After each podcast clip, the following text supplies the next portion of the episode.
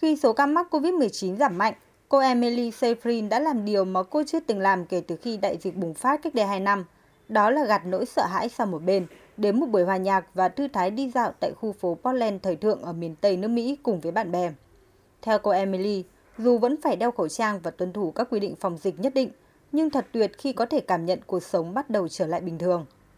Kể từ ngày Tổ chức Y tế Thế giới tuyên bố COVID-19 là một đại dịch lây lan toàn cầu, hơn 6 triệu người đã tử vong trên toàn thế giới, hàng triệu người mất việc làm và học sinh thì không thể đến trường học trực tiếp. Theo bà Michelle Bachelet, người đứng đầu cơ quan nhân quyền Liên Hợp Quốc, sự xuất hiện của vaccine sau đó đã giúp cứu sống vô số người, nhưng sự chia rẽ chính trị, sự trần trừ và bất bình đẳng trong hệ thống y tế đã khiến hàng triệu người trên thế giới không được tiêm vaccine và hậu quả là một đại dịch kéo dài. Thế giới đã vô cùng may mắn khi phát hiện được vaccine hiệu quả ngừa COVID-19 trong một khoảng thời gian ngắn chưa từng có.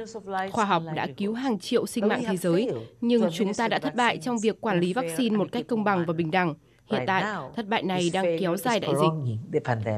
Tuy nhiên, tình hình đã được cải thiện. Trong báo cáo mới nhất, Tổ chức Y tế Thế giới cho biết các ca mắc và tử vong do COVID-19 đang giảm trên toàn cầu và duy nhất khu vực Tây Thái Bình Dương chứng kiến số ca mắc gia tăng.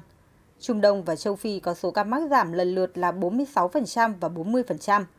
Một mặt tích cực khác là bất chấp làn sóng lây nhiễm do biến thể Omicron, nhưng việc tiêm chủng đã giúp cho mọi người có đủ khả năng bảo vệ chống lại virus SARS-CoV-2 và những đợt tăng đột biến trong tương lai có thể sẽ khiến các xã hội ít bị ảnh hưởng hơn nhiều.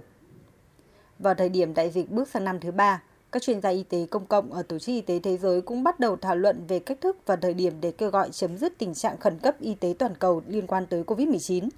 Theo Bloomberg, tuyên bố kết thúc tình trạng khẩn cấp dịch COVID-19 không chỉ là bước ngoặt mang tính biểu tượng, mà còn tạo thêm động lực cho các quốc gia triển khai thêm nhiều chính sách y tế công cộng trong giai đoạn đại dịch. Nhiều quốc gia trên thế giới đang thực hiện dần các bước để quay trở lại cuộc sống bình thường, nới lỏng quy định cách ly và đeo khẩu trang, đồng thời mở cửa biên giới – Mặc dù vậy, các quốc gia châu Á thời gian gần đây ghi nhận số ca mắc kỷ lục. Và theo Tổng Giám đốc Tổ chức Y tế Thế giới Tedros Adhanom Ghebreyesus, ngay cả khi số trường hợp mắc giảm xuống mức thấp hơn, căn bệnh này vẫn có khả năng gây ra hàng nghìn ca tử vong mỗi năm, không khác gì các bệnh đang lưu hành như sốt rét và lao. Không chỉ vậy, mức độ nguy hiểm của các biến chủng mới là không thể đoán trước được. Mặc dù các ca bệnh và tử vong được báo cáo đang giảm trên toàn cầu và một số quốc gia đã dỡ bỏ các hạn chế, nhưng đại dịch vẫn chưa kết thúc và nó sẽ không kết thúc ở bất cứ đâu cho đến khi nó kết thúc ở tất cả mọi nơi trên toàn cầu.